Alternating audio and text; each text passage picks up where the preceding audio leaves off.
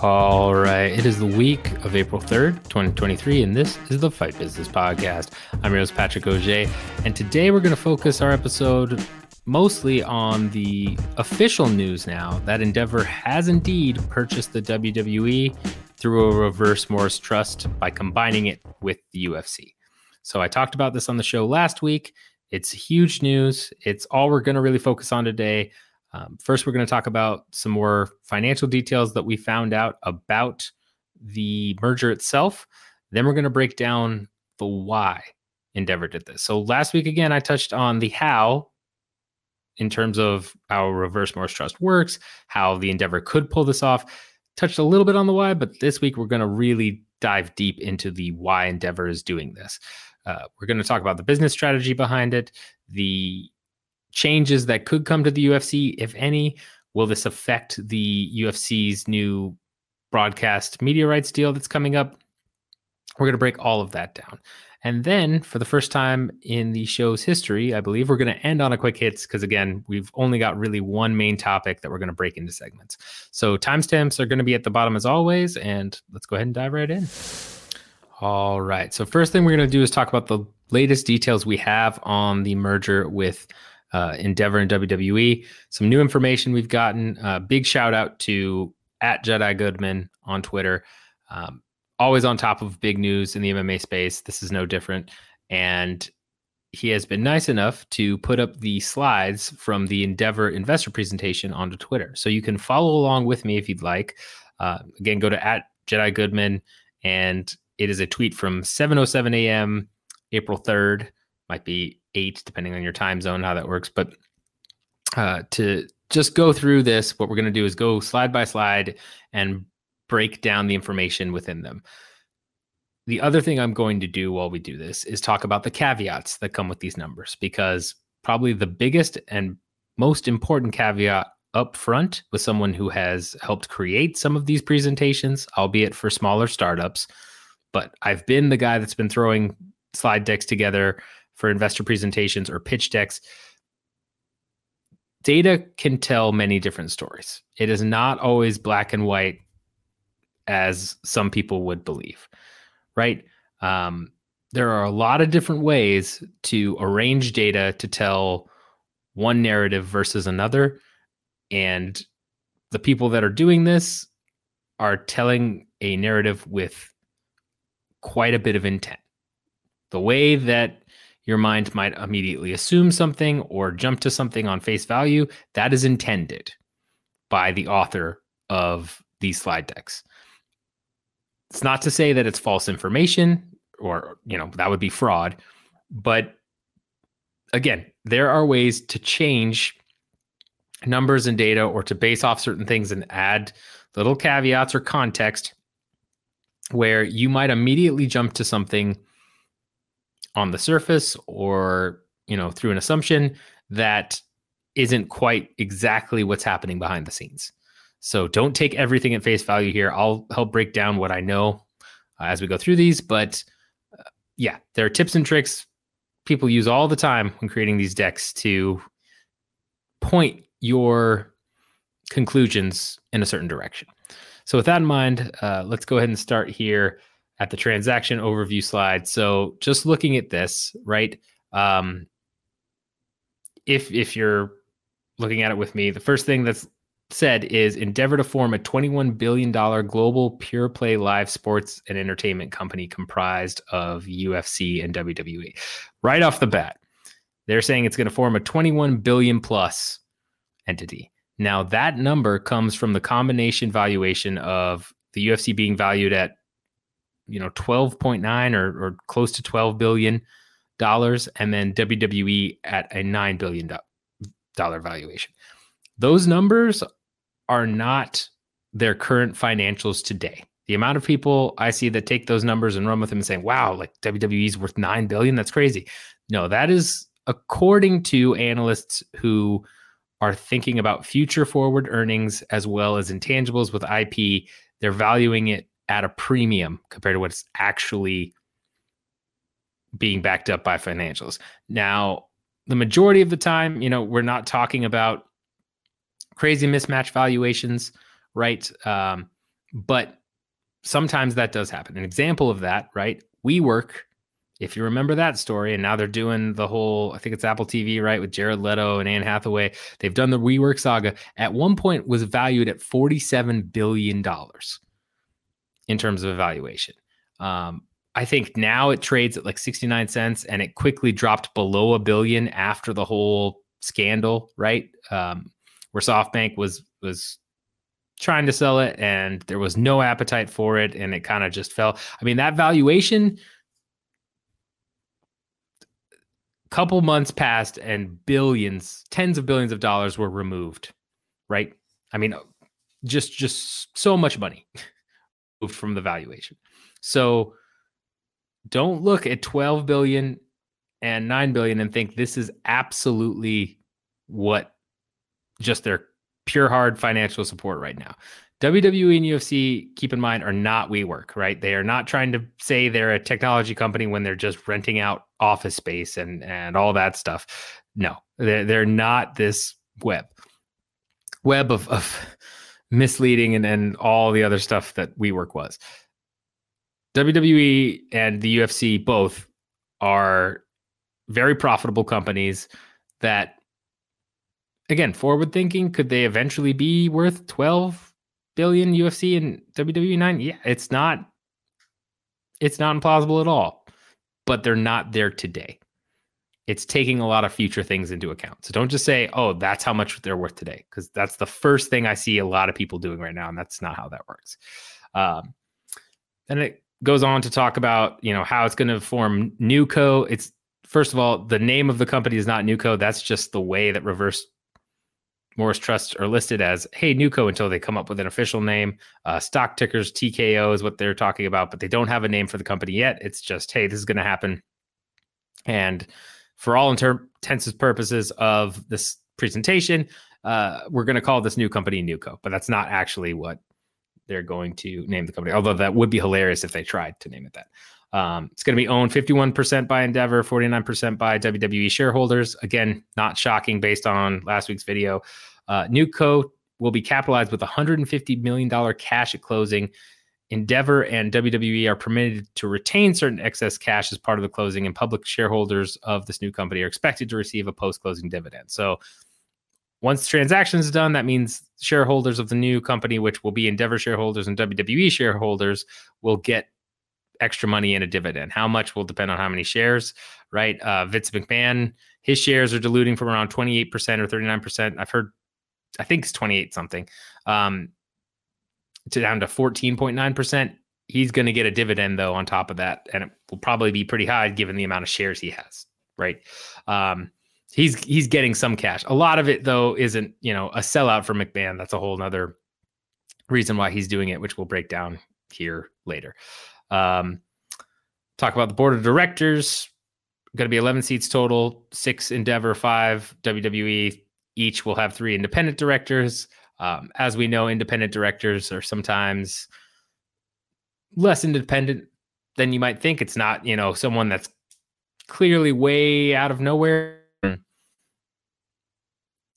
you, usually it, they have some ties to someone, um, but they are supposed to be independent, right? They're not part of actual Endeavor or WWE.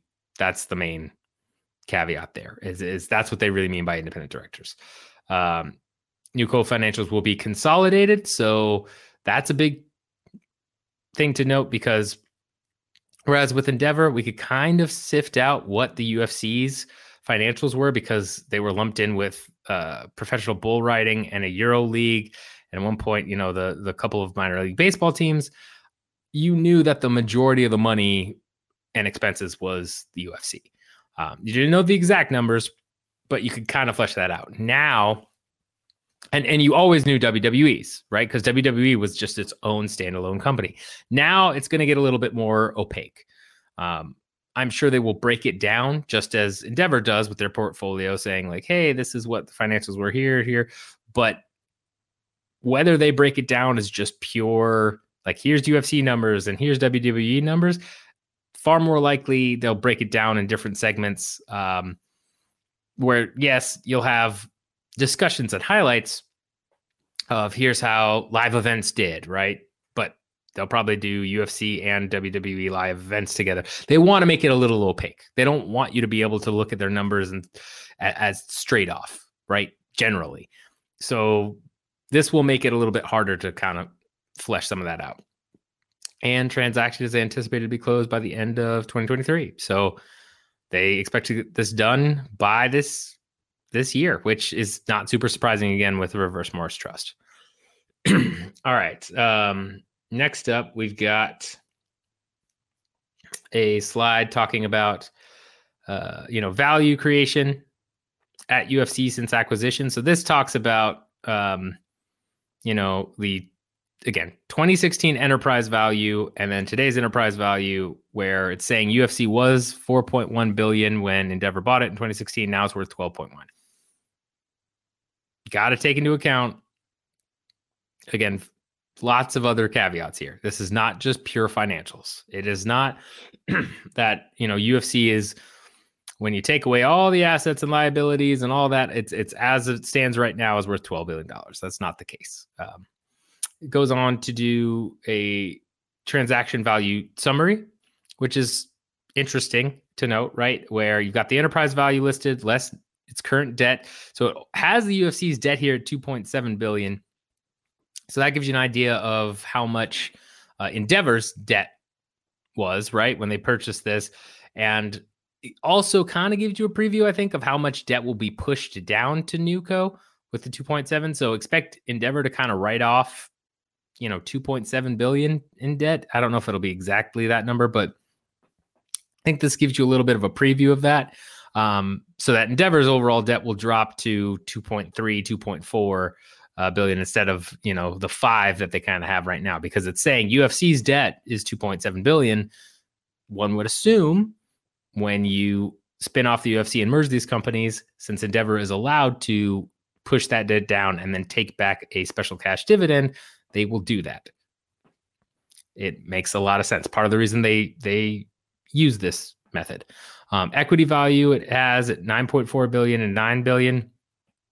And then um, it's got the FDSO too. Uh, I'm not going to go too much into the FDSO. Uh, I mean, what that is is it's equivalent from both money and convertible. It's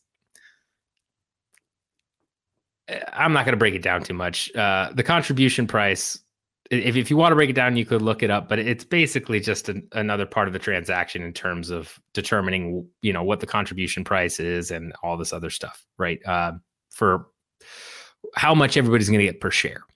Uh, when you look at what that comes down to be from the UFC side, anyway, I'm not worried about WWE. Um, contribution price is at twenty dollars and fifteen cents a share, and it's saying that WWE is worth one hundred and five dollars and ninety eight cents a share. So, you know, let me just look real quick at WWE share price here, but yeah, I mean, right now WWE is trading at ninety seven dollars and twenty three cents. So, you know, they're saying in this transaction that WWE shares should be worth one hundred and five dollars or so. Well, 106 closer, 105.98 cents. So again, it's not saying that UFC shares, if we spun off the UFC today, would be exactly 20 point twenty dollars fifteen cents because it all comes down to you know who's buying and selling. Uh, anytime you do an IPO, Endeavor's IPO, right? They IPO'd at a much higher rate than where they are now. That's just kind of how this works. Uh, but this is saying that it's in their mind, this is the premium that WWE shares and UFC shares should be worth. All right, so we'll move on to the next slide. These are not hard and fast numbers based on fundamentals alone. That's the important part.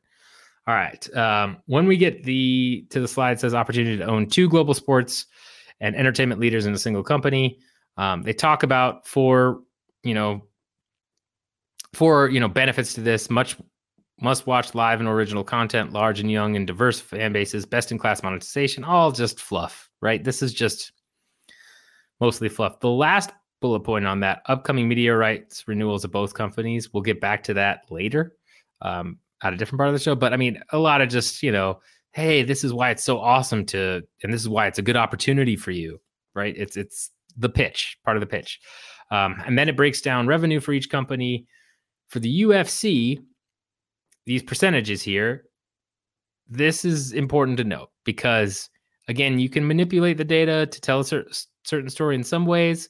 Um, for example, we don't know exactly what you know these four segments entail. You can take guesses at it, right? Media, one would assume, is oh, that's just broadcast media rights deal, but does it also include pay per view kickbacks? Does it, you know? You'd assume yes, but there, it's it's kind of a a gray area here in some ways. Um, in this particular case, I'm going to assume yes because it's not well, no, live events is 11%. So pay per views could technically be lumped into there, right? Like you could go either way. It, it's, it's a, this is again, tricks of the trade a little bit, but we're going to take them at face value or assume they're mostly accurate here. And, and because they're percentages, we generally can, right? They're not saying specific numbers, all of that. And that is that for the UFC, 5% consumer products. So that's buying merch, all that fun stuff. Uh, live events, gates, are, are mostly what that is. It could technically be pay per view. I'm assuming pay per view is in media, but again, the way it's worded, I trust me, I've seen certain contracts or certain breakdowns where they you would assume there's no way pay per view would be in live events. Well, technically, it is a live event and it is money based off of a, one particular live event. Yeah. Again, I don't think that's the case here. But so for this, we're going to assume it is um, it's just gates, right? Just your, you know, live event gates or special events, that type of stuff. Um, 13% sponsorship, that's big. So again, they've been pushing hard for more sponsorship uh, revenue. They've been growing that quite a bit in the past couple years. It's been a major push.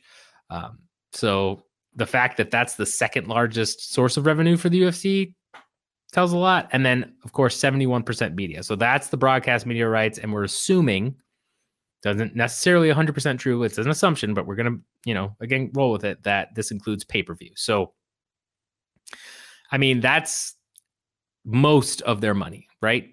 And you look at WWE, it's the same thing. It's not, I mean, not the exact same breakdown, uh, you're basically swapping sponsorship and consumer products and adding a little bit more percentage to media, but it's all from broadcast media rights, which again, we'll talk about more here in a little bit. But it's important to note that people who want to say, oh, well, all the gates they're making and all this stuff, almost all their money comes from the ESPN deal and the pay per view buys. It's much more the static ESPN deal at this point. Um, pay per view buys are, are a nice bonus, but yeah, that as well as media rights deals in, um, you know, outside of the ESPN as well in international countries we've talked about, doubling up their UK rights this past year, uh, getting new deals in the Philippines and in various countries, right? Um, when they doubled their media rights in China when Weili won the belt, uh, moving into Russia and other, I mean, they're, they are going hard internationally to double those media rights. Ari has talked about that's been the average as they've gone through these renewals. It's been double what they originally got. That's where most of that 1.1 billion comes from. So let's move on to the next slide here. Um, again, this is just multiple avenues for future growth. This is just business fluff, right? Uh, maximize media rights values. Yep. Uh, enhance sponsorship opportunities. Yep accelerate brand place brand and talent placement product licensing okay and then develop new forms of content. So the one thing when you see through this business fluff right it's because again like what does maximize media rights value mean? Well you know we're to double up your uh, media rights in international places or enhance sponsorships. We're to get new sponsorships. But something this type of slide does is you know give a preview of where they want to go the main areas they're looking for growth. So they're looking to increase media, increase sponsorship, but then brand and talent placement and product licensing, licensing. That's a big one because that's talking about putting, you know, again, licensing for video games, uh, licensing for, you know, various things and brand placement of of putting UFC or WWE superstars on each other's programs, all that stuff right? That'll be interesting. And then new forms of content goes back to stuff like Ultimate Fighter or Tough Enough for WWE, right? That's creating new money generating content. Um, that's always one of you know the the pushes generally uh, for companies, especially in a merger. But not surprising here when media rights is such a huge part of it.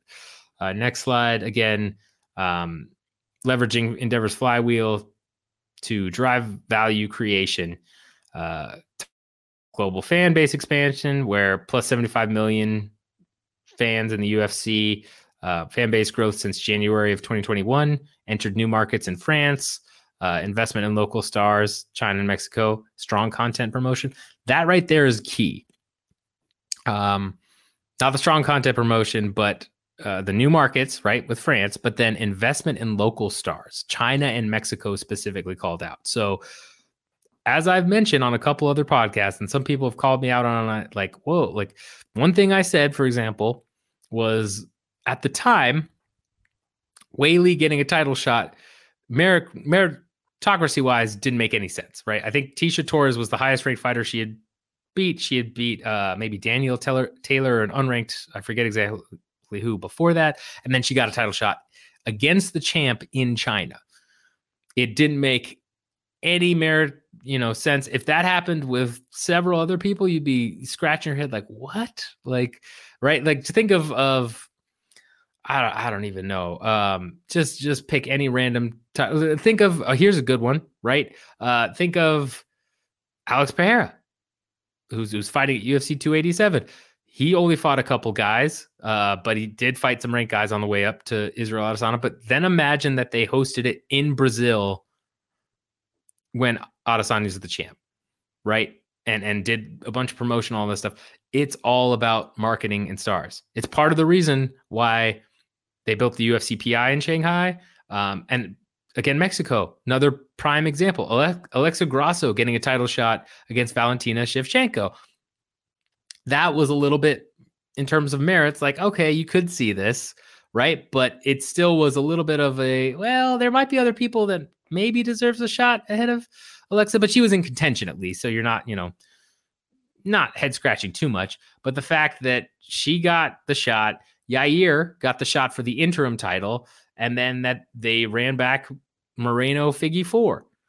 A lot of people thought okay moreno figgy four made sense because of just the way everything worked out. Yeah, sure I get that too, but the fact that you had three Mexican stars get title shots all around the same time is a business tactic as well. And they also have built API in Mexico, right? That's an like if you want to know who's going to get the next push, look to where they're building the next UFC PI and then wait a bit and see if all of a sudden people from that country tend to get title shots. And uh, this is not a I need to clarify this is not a, a nationality thing. I'm saying this is just a business tactic that Endeavor and the UFC uses. And I'm not saying any of those guys aren't worthy, right? They all won belts. Like they all deserved shots, obviously. It's just part of their strategy to move into a new market, build a PI. Uh, um, in China's case, right, they had the combine. Uh, they are we're looking and cultivating for local stars. They even call it out investment in local stars. That's that's part of their strategy. So keep that in mind as again they look to expand and move into new markets. Um, let's get back to the slide here. So domestic media rights, meaningful AAV growth. This is prior contract, um, broad and strong relationships. I mean, that's again just you know another hey we, we've got good growth with what we're trying to do here it's not it's not anything you know it, it's it's not a it's mostly fluff um but you know it, it's there there aren't as much things as we can extrapolate from the last part of the slide uh international media rights 100% AAV growth um you know, and that's average annual value, right? They say at the bottom of the slide. Sorry, I should have called that out. But um, uh, you know, leader in international rights with 30 plus IMG media offices and global sales force, enhancing global rights. Again, can't take too much from it, um, but that's is saying, you know, again, the we are doubling our international media rights deals. Uh, domestic meaningful is kind of like what is actually meaningful. It's a little bit of interpretation there. Uh, sponsorships 3x plus in sponsorship revenue since 2017. Um, again, just talking about their sponsorship growth. So that's mainly what they're trying to hit are those pieces. Um, expect them to continue based on the last slide, which was fluff, but told you where they want to go. They're going to do a lot more brand placement and licensing, more sponsorships, uh, media rights, and of course, uh, new forms of content. What that leads to, right, with Endeavor's creating shows, uh, who knows? But it, it's again a a not shocking roadmap, service roadmap for your growth. Next slide. Uh, so key financials here. Um, these numbers again are all have a bunch of caveats to them and these are ones where we can take them at face value ish but again got to read the footnotes and got to know exactly what it's calculating through and some of the footnotes right um i guess there's going to be info here where it looks great at the surface if you did enough digging it's not that it's not significant, but it's maybe not as great as it seems. But let's just, for the sake of this particular discussion, assume that these numbers are on the up and up for the most part, with no, you know, context that's hidden in those those buried footnotes where it's like, oh, this actually means this. Um, even though that's probably the case in at least one of them. Uh, revenue 2.4 billion for 2022. Yeah, that's gross revenue top line. That doesn't take into account costs, right? It's not EBITDA, it's not net income. That's just the amount of money they generated before they had to pay anything. 2.4 billion. That's a lot. It again, it really comes down to adjusted EBITDA, which we'll get to. Um, revenue growth 10% from 2019 to 2023. So that's over a three year period.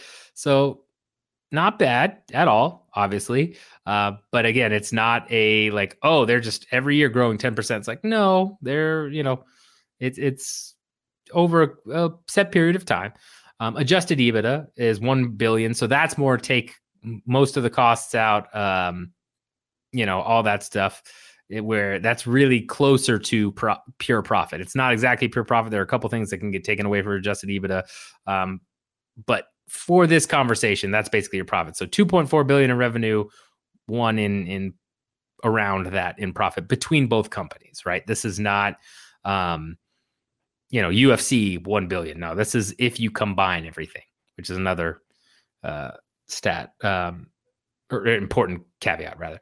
Uh adjusted EBITDA margin 42% again for 2022 that's that's a lot of growth margin. That's pretty huge that's something you want to tout and i don't think is is really manipulated right? That's just like okay we're out of all of our costs we're getting this much profit which i mean that's why you have some fighters saying like hey are we getting paid more? or whatever because that's part of what that circles back to where if you combine these companies and you again smart in this presentation because you don't know exactly how much percentage ebitda is coming from each company but in this case you know it's looking at about 42% uh, combined, which is still pretty good. Net leverage, two and a half times. So that's debt, right? That's how much debt is leveraged against the company. Uh, that's not that uncommon. That's actually a pretty good number for this combination, given what they, um, you know, given what Endeavor's been through before, right? Like Endeavor had to get special. Remember when they got their latest loan, they had to get, you know, a special review that said it was okay because they were levered up so much. Two and a half times leverage is not that bad at all. Um, contracted revenue FCF conversion. I mean, yeah, that's fine, but I mean, again, things can change. It's it's important, but it's not you know not as big as the other numbers. All right, and then lastly, last slide just talks about management. So to break down the management structure, right? Um, you're looking at Ari Emanuel at the top, then split off into two, you know, um, essentially reporting at an equal level for the most part is uh, executive chairman Vince McMahon, who will run the WWE stuff, Mark Shapiro, uh, who is the NewCo Endeavor president and COO. And then you've got Jason Lublin, who's a CFO, who's kind of on that level as well. Um, but that's that's Endeavor CFO. You have Andrew Schleimer, who's CFO, probably will end up reporting into Mark Shapiro. Uh, and then Dana White, Lawrence Epstein, Nick Khan, all that, you know, is down down beneath pretty much McMahon and Shapiro. That's so it's really Ari Emanuel, Vince and Shapiro, and then kind of everybody else for the most part. I mean, the CFOs are a little, you know, different, but uh, yeah, you know, that's mostly the org structure It's you technically Dana White is reporting into a, a, level that would include Vince McMahon. I mean, he's not going to report to Vince McMahon. It's it's pretty much going to be a firewall, which again we'll talk about. But yeah, that's that's basically the leadership team for this. So those are all the new details we have. Let me know if you have any questions about any of the slides we covered. Again, big shout out to Jedi Goodman for putting those up and out there so quickly. Um, but yeah, caveats abound. It's not just all wow, look at all those numbers and they're fine. Like, nope, read the footnotes you know, talk about CARG and all that fun stuff. You can go in and do some of the calculations and you'll see, oh, that looks great. Eh, maybe it doesn't look as great, but it's it's still a pretty solid pitch with not, in my opinion, too much manipulation um, for investors. Right? I've seen far worse. Again, uh, there's a million stories out there right now. So uh, about companies, especially say in the crypto world or other places where it's those are the investor presentations you want to stay for. That's not the case. Endeavor is established. They have good, solid numbers backing both these companies here. Uh, but let me know if you have any questions or any further breakdown on, on that you want me to do. But yeah, great, great stuff and, and good to break down for this particular segment. All right. So, next thing we're going to talk about here, and you know, part of the why is, is just just that the simple question of why did Endeavor do this? Why did Endeavor spin off the UFC, merge it with WWE through a reverse Morris trust? And I've heard people say, like, oh, it's obvious. I mean, they wanted to create the sports entertainment powerhouse. It makes so much sense. Sure. I mean, I guess they wanted to create this powerhouse and it makes sense. But but again, that's not really an answer to the why. Right? That's okay. They wanted to do this but it wasn't that Ari Emanuel woke up one day and was like, man, I really feel like combining the UFC and WWE. And so I'm going to make it happen. Right? That's not the answer to the question, why did Endeavor do this? So why? Why did they do it? When you look at Endeavor's history and the context around this, Endeavor has gotten to where they are now because they are a company that is heavy on M&A, which is mergers and acquisitions, and debt leverage. Right? They've generally borrowed a bunch of money and levered up existing assets to purchase new assets they fit or they feel fit within their ecosystem. And by creating an ecosystem, you're able to get synergies and vertical and horizontal integration, which I'm not going to go into explaining what those things are. I mean, you can look them up, but essentially it's it's just pieces of the puzzle that seem to work together, right? They do things like purchase on location, which allows VIP events for UFC experiences, right? Used to be VIP U or UFC VIP experience. You'd call a number. I remember doing it a long time ago, calling a guy and it's like, hey, you know, and, and some guy would kind of pitch you or whatever. Now it's on location right? The same guys that did the Super Bowl way back in the day, and I think still do the Super Bowl in some cases. Um, you know, it's it's Endeavor's own brand can now not only can you go see the UFC, which Endeavor owns, but you can do it in style through a VIP experience through a company that Endeavor owns. And hey, you can bet on UFC fights through IMG Arena, which Endeavor owns and feeds data into right? They're the ones feeding into sportsbook. They get cuts and all of that. It's it's the difference between I think the easiest way I can place it is or, or you know metaphor it in, in classic fashion uh, is it's the difference between a company hiring a independent contractor versus an employee, which is ironic given these companies, right? But you know, an employee, sure, you have to pay benefits and a salary or whatever, but you generally can get an employee at least at an hourly or salary rate rate far less than you can a contractor, right? If if I come in and I'm doing contract work, consulting work for somebody, I'm charging X amount per hour. I have to get my own health insurance, do all that, sure, but I'm getting X amount per hour. But if they can find somebody where they can sure give them benefits and healthcare and all that, but which is part of a group plan anyway, and a lot of times. Um, but then pay them far less per hour. Plus, oh, maybe make them do you know same amount of work or more because say they're on salary, right? So they're not paid by the hour. That's a cut that goes to the company. This is a similar case in terms of, you know, yeah, they're still having to pay costs for things and all that, but they get more of the consumer's money. Remember, the consumer life cycle, the customer life cycle is king with a lot of this stuff. It's somebody goes to an event, they want to purchase alcohol, they want to uh, bet on fights, they want to have a VIP experience. They're paying money for each of those transactions. And if Endeavor owns all of them, that means Endeavor gets all the money, or at least pieces of the money through their various assets. So Endeavor is a mergers and acquisitions company where they have gone and continued to buy things that they believe fit in the portfolio. This was another opportunity for them to do that in a unique way by a not taking on any new debt, which I mean, given how levered up, that was a smart call, but also B allows them to take a lot of synergies between WWE and the UFC put them together and help streamline things. Right? You, I mean, Endeavor's giving up 49% of the UFC to this new company. Where yes, Ari Emanuel is still C- CEO and all this other stuff, and Endeavor shareholders own 49%. So that means Ari's, you know, shares or 51% rather. Um, so that means, you know, Ari's shares, he's still got plenty of shares and, you know, between Ari and Patrick Whitesell and all, they I'm sure that group still owns the majority of this new company. And Vince McMahon, right? His sh- shares are diluted, but he still owns the majority of that new company on the W or or he's still the largest shareholder on the WWE side. He's not anymore the largest shareholder of the new company, which is a big difference. Uh, but you know, it's it's a scenario where they're able to get a new company where in the front office especially there are going to be cuts right? WWE and UFC, as different as they are, also have a ton of similarities. As as much as Dana White doesn't like to say it, right? He modeled a lot of his initial moves off of Vince McMahon.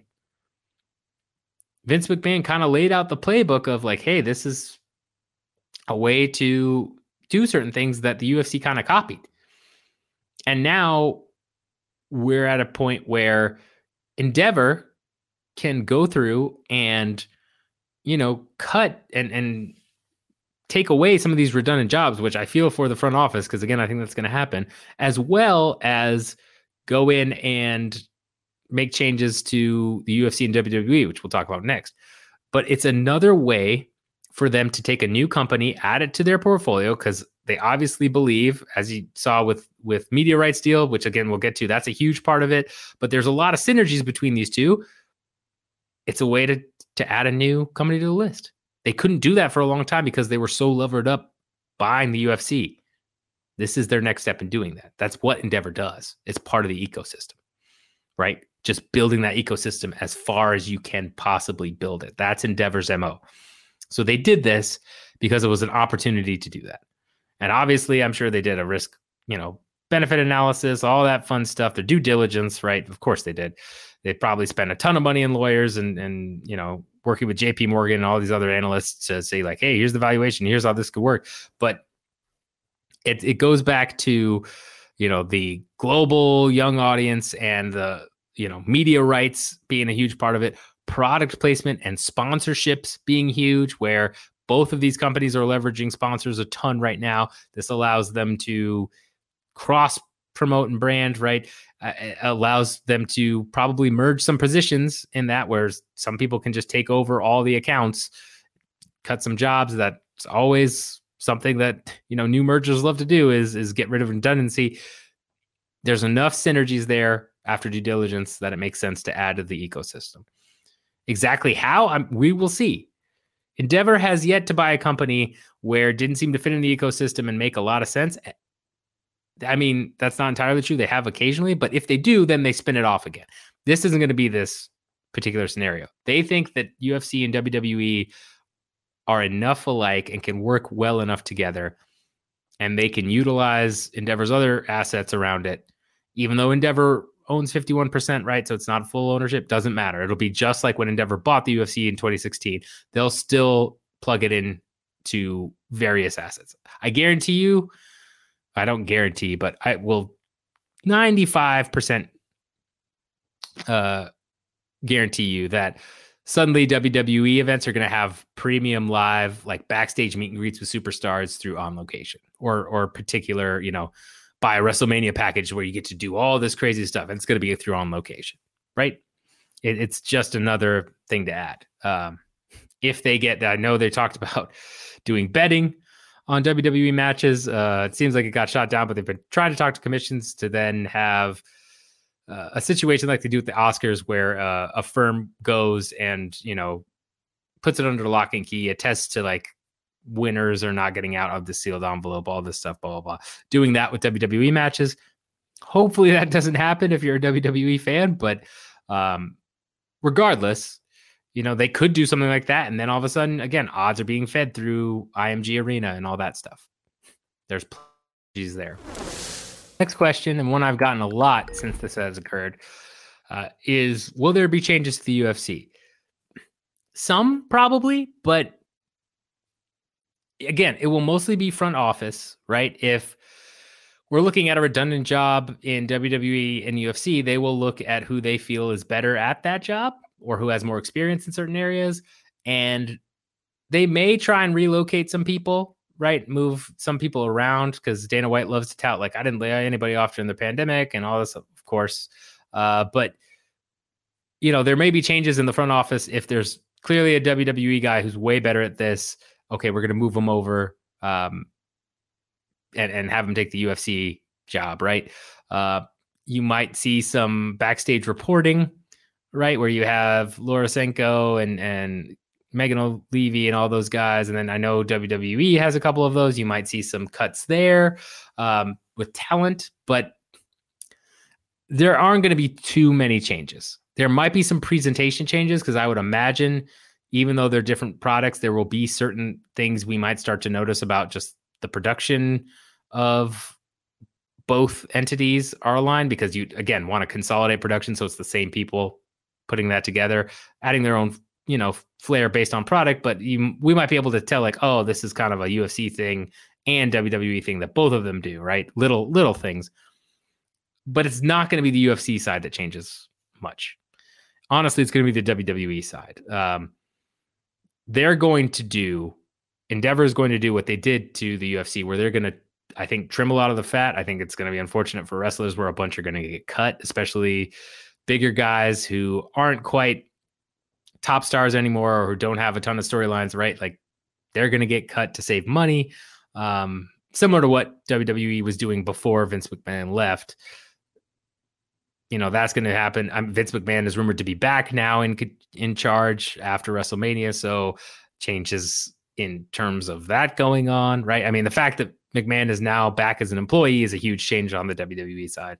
Um, I believe sponsorships are going to be more prevalent. Wouldn't be surprised if in WWE we start to see uh, sponsors on the ring, right? Like in the ring, similar to what UFC does. You're going to see way more. I guess the point is way more of certain tactics Endeavor has implemented in the UFC. You're going to see way more of that shift to WWE's product. There's not a ton of things that WWE has going on right now in terms of at least the actual product itself, where you can translate that over into the UFC. Um, you could, I don't know, th- there could be production changes where maybe they're trying to do promos. There will be cross promotion. Um, I'm sure Conor McGregor at some point will step in a WWE ring and maybe they'll do something where like a WWE, couple WWE guys want to um, you know, get in the cage, similar to what CM Punk did, right?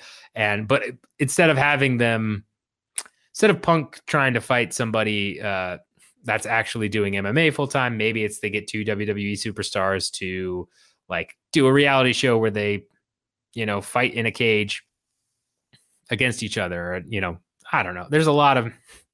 It's hard to say because they wouldn't want to necessarily hurt talent, but if it's younger people, you never know. Point is, there will be cross collaboration.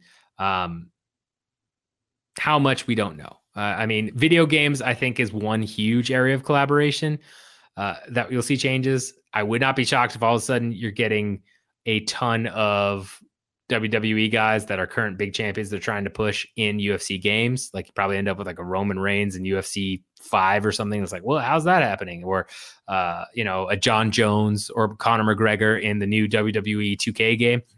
That fantasy stuff like that, of course, but not a ton of changes on on the UFC side. Honestly, it's just not. They're they're the model. They're the blueprint that's going to be implemented on WWE, not the other way around. Um, could be wrong. There could be big changes I'm missing, but right now that's how I see it. Right. This is again mostly about efficiency and that you know Endeavor's going to get their money worth from this because they're giving up 49% of that revenue that the UFC was generating for them. They have to make that back. And that's basically assuming that WWE is going to make that back through cost cutting strategies and implementation. That's really what this comes down to. Um, I don't love it for if you're a WWE fan because again, you who knows how many cuts, who knows exactly how it's going to work. But things are going to get rougher for the talent and front office people, at least initially. Um, exactly how they implement it because WWE is enough of a business model, it could, you know, kind of change some things. We'll see. But again, um, some of these cuts were happening on the WWE side before the sale was announced, where big names were getting cut. They got brought back um, after Vince McMahon left. Now he's back in charge, and now they're going to be going hard with cutting people and, and cutting costs. I don't see how some of these names are not recut uh, or there's some other things going. But UFC side, it's going to be business as usual and the same strategies they've they've kept with. I can't see any major changes. Uh, little ones, yes. Major, it doesn't make sense. All right. So that all being said, everything we just covered, one big change that I think will be happening is the UFC's broadcast media rights negotiations. I do think this transaction will affect those. They alluded to it in their investor presentation, but having both of those media rights up for sale at the same time is a big deal. Um, it's not quite at the same time, right? I believe WWE is 2026 and UFC is, you know, they can start negotiating towards the end of this year. I believe 2025. So about a year, year and a half off. But now this gives this new company a lot more leverage when talking to potential buyers of their media rights. Keep in mind, had Comcast or uh, any any media company, right? Let's say Fox, even though they weren't really in the bidding, but any media company, Disney, had decided to buy, you know, WWE outright. Because remember, this is more about WWE, even though the UFC is getting spin, spun off. It's more about WWE. Had they decided to buy it outright, they could put WWE shows on their streaming services essentially for free. Their cost is is baked into the product itself. Uh, now, because WWE makes so much of their money off of media rights, right? You'd have to make sure it stays profitable to an extent. But I mean, that think about that. Part of why, you know, Disney probably regrets in a lot of ways not buying the UFC when the UFC was up for sale is instead of paying UFC $750 million for these media rights contracts, which is huge, they instead would have gotten a business that might be not quite profitable, right? Since it would have been 29% and would have been much more variable on pay per views, but potentially profitable because of, you know, who knows how pay per view would have done. And, and depending on other content, and they'd be paying, you know, but even if it's a not profitable business, right? Let's say UFC got bought out by Disney and then there's no media rights deal. So at least, you know, domestically, there still would have been profit actually because they would have had the international rights deals, right? Where they're still working with uh, sources of K and China, all that stuff. As long as they kept the same roadmap, would have been profitable. Not nearly as profitable as is now, but they would have basically gotten a smaller profitable company under their umbrella instead of paying 750 million dollars. That could hypothetically be a 800 to 900 million dollar net swing, right? Of oh, I could have had a hundred or fifty million dollar profitable business. Instead, I'm paying seven hundred and fifty million dollars. Same with WWE, right? Seventy five percent of their revenue, their one point three billion revenue, comes from media rights. So between gates, live shows, all that, maybe you buy WWE if you're Disney or something like, and it, you know, it's not super profitable, but it's way better than having to pay an exorbitant amount for media rights. And the other piece of this, right? So now that this is done and Endeavor has this, they've got the media rights deal secured because these two entities are the the two next biggest things outside of you know the big four major sports right you've got football, American football, uh, hockey, basketball, baseball. Those rights are, are like the four crown jewels, right? If you want to go Marvel with it, they're they're the Infinity Stones, and then you could say the fifth is essentially a combination of either WWE or UFC. It's one of those two. I know it doesn't make sense in a Marvel context. It's just saying, but th- those are the big four, and then the next two best that you can get are UFC and WWE. Don't forget that when Fox opted not to renew the UFC's broadcast media deal, or at least not pay what they wanted to, what UFC wanted them to, they did that because they were acquiring WWE SmackDown. Right?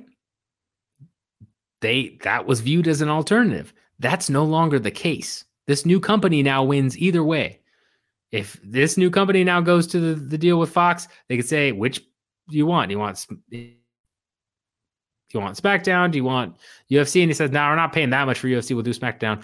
This new company could say, well, actually, you have to pay at least this much. So you can pay a little bit less, but like you got to pay closer to what we were asking for. And it pushes it up quite a bit. That doesn't even take into consideration the fact that although the renewals are coming up at different times, this new company can now basically say, look, we can work out a deal here, right? Where, you know, you buy UFC now, and I, depending on when the negotiation period is, right? You can't technically work out a deal at the same time, but I mean, it builds a relationship, right? Nudge, nudge, wink, wink. It's business where they can pitch it as like, hey, buy the UFC now, and when WWE comes up, maybe we'll, you know, maybe you can double up on it, and we'll give you like a, a little bit of a discount because maybe we don't think WWE can get double the media rights we're expecting. We can for the UFC. Uh, maybe we do, you know, a 1.8 total. So instead of doubling both, we we 1.8 would give you a little bit of a discount. And now you get both. Or, you know, maybe we double it. Maybe you have to even pay a little bit of a premium if you want both, right? Like I know how badly you want both, depending on the appetite, because we know Netflix, we know Amazon. Netflix has talked about Amazon has, has really been about it. Um, Discovery has been with the new leadership there. He's been making angles for the UFC. Maybe it's, you know, hey, you pay both and you pay a little bit more of a premium, but we can guarantee you're you're going to be taken off in terms of your content. Right? Your subscriber growth is going to go through the roof.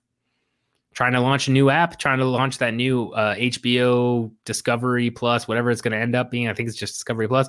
Hey, you pay a little bit more than double for media rights for uh, UFC and WWE. Your subscriber growth is going to be insane.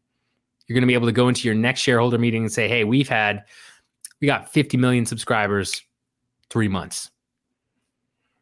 Largest subscriber growth in history. You'll be able to tout that to your investors. Not a bad pitch. Not a bad pitch at all. it it opens a ton of doors. In a best case scenario, they're going to get a combined deal that's worth more than what they were going to get on their own.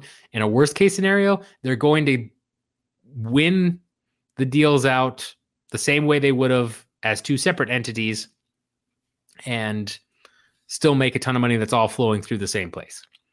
And that's how Endeavor is going to make their money, right? When two thirds, or sorry, not two thirds, three fourths of each company essentially is made up of media rights, you want to own all the media rights. And Endeavor has experience selling media rights, obviously, with the ESPN deal, right? And that's something they can leverage on WWE side to probably get a better price. It's all going to come down to broadcast media rights, but that's where this does affect the UFC and their upcoming deal. Because now the stakes have changed. Now, if you're trying to negotiate or play hardball with the UFC and use a tactic of, oh, well, maybe I, you know, I'm Disney and maybe WWE is a little bit more, they'll do PG for us. And, you know, uh, that's more of our brand anyway. So maybe we get that for ESPN and do all that. Can't do that now because you're talking to the, you know, same person. It's it's the old can I speak to the manager and they turn around and put the same hat on, right? Like that's what this is now. This is not a different person you're negotiating with. It's all one company. It drastically changes those negotiations. Changes the landscape of how those rights are going to come up. Because as I've said on this podcast, for both of these companies, the landscape was looking a little bit rough because of the overall macroeconomic environment. Not a lot of companies right? They're Disney's doing layoffs, uh, Apple's doing layoffs now. A bunch of people are where it's it's not a great time to go and ask somebody for double what they were originally paying. This gives them less alternatives. Or at least the same alternative, but now the money all comes through you. So maybe a company is like, nope, I can't pay this no matter what it is. I can pay this for WWE. Okay, if that's the best deal, great. And they'll take it. But more than likely, they'll be able to get much closer to their 100% AAV that they're targeting with WWE under the umbrella because that's their biggest alternative competitor. We, we've seen it affect their negotiations before. It's now off the table. That's massive. So that's where I will say it, it does change things. I think that wraps up uh, at least this portion of the podcast. I'll do quick hits here in a second, but um, let me know if you have any questions about anything I covered on the business strategy here, the why, the how it's going to affect things. Again, I think there's going to be a pretty hard firewall with UFC and WWE. A couple of crossovers here and there, um, you know, some little things, but for the most part, it's still going to be the UFC being most of the same. WWE will probably be shifting. Um, but this is just Endeavor's MO, right? Acquire a company, put it into the ecosystem, build those synergies and vertical integration, get as much cash as we can through the customer lifecycle. That's what they're doing here. Um, so yeah, any questions or anything on this? Again, this is a a great nerd out moment for me. And no, I did not know ahead of time that this was coming for sure. I mean, I just to clear the air on that, I occasionally hear things from secondhand. Like I can almost never report like here's a breaking news because I have secondhand knowledge of something, and so I it, there was a little ping or two on the radar, but I you know this wasn't a oh I knew this was coming and I was super sly about it. No, it's it's you know I saw it as a real possibility and I talked about how last time. This is the why this week. So again, I'm I'm not some crazy insider here. Uh, a couple of you have suggested that. I wish I wish, but I'm not. Uh, but again, let me know your thoughts on everything. Um, you have any questions on this? Because there's a lot to uncover here, a lot to unpack. All right, super quick hits here to cap off the show. Let me know if you like quick hits at the end too. I don't, I don't know if some of you do or not, but if you do, let me know. Um, Grant Norris Jones is named as the senior vice president of global partnerships to the UFC. Very interesting choice right? Because this actually came out before the announcement of the merger. Um, Paul Asencio or uh, or Asino, sorry again, terrible at pronouncing names. Um, is leaving, but not like wasn't ousted. He's going to do uh, F1 stuff, I believe. So it was kind of like, hey, he's leaving. We need to promote somebody. So yeah, this comes, you know, an announcement that's just I think four or five days, or maybe not even uh, before the announcement of the merger. So you got to assume because it was, you know, official press release, all this Grant Norris Jones is going to stay head of global partnerships. It's not a synergy where they're going to take a WWE guy and knock him out. You never know. But I would assume based on that, um, you know, you're doing a press release for it. I'm thinking he's probably going to stick around. Will WWE's equivalent stick around? That I don't know. Um, but because they are different enough products, I would imagine you're going to keep most of the same teams. Maybe it's lesser teams, right? Account managers um, or or partner managers. They might get trimmed, but the high guys, you figure you got to have one that's in charge of the UFC and one WWE. So I would imagine WWE counterpart is okay. But yeah, interesting, interesting that that happened just a little bit before uh, the merger announcement.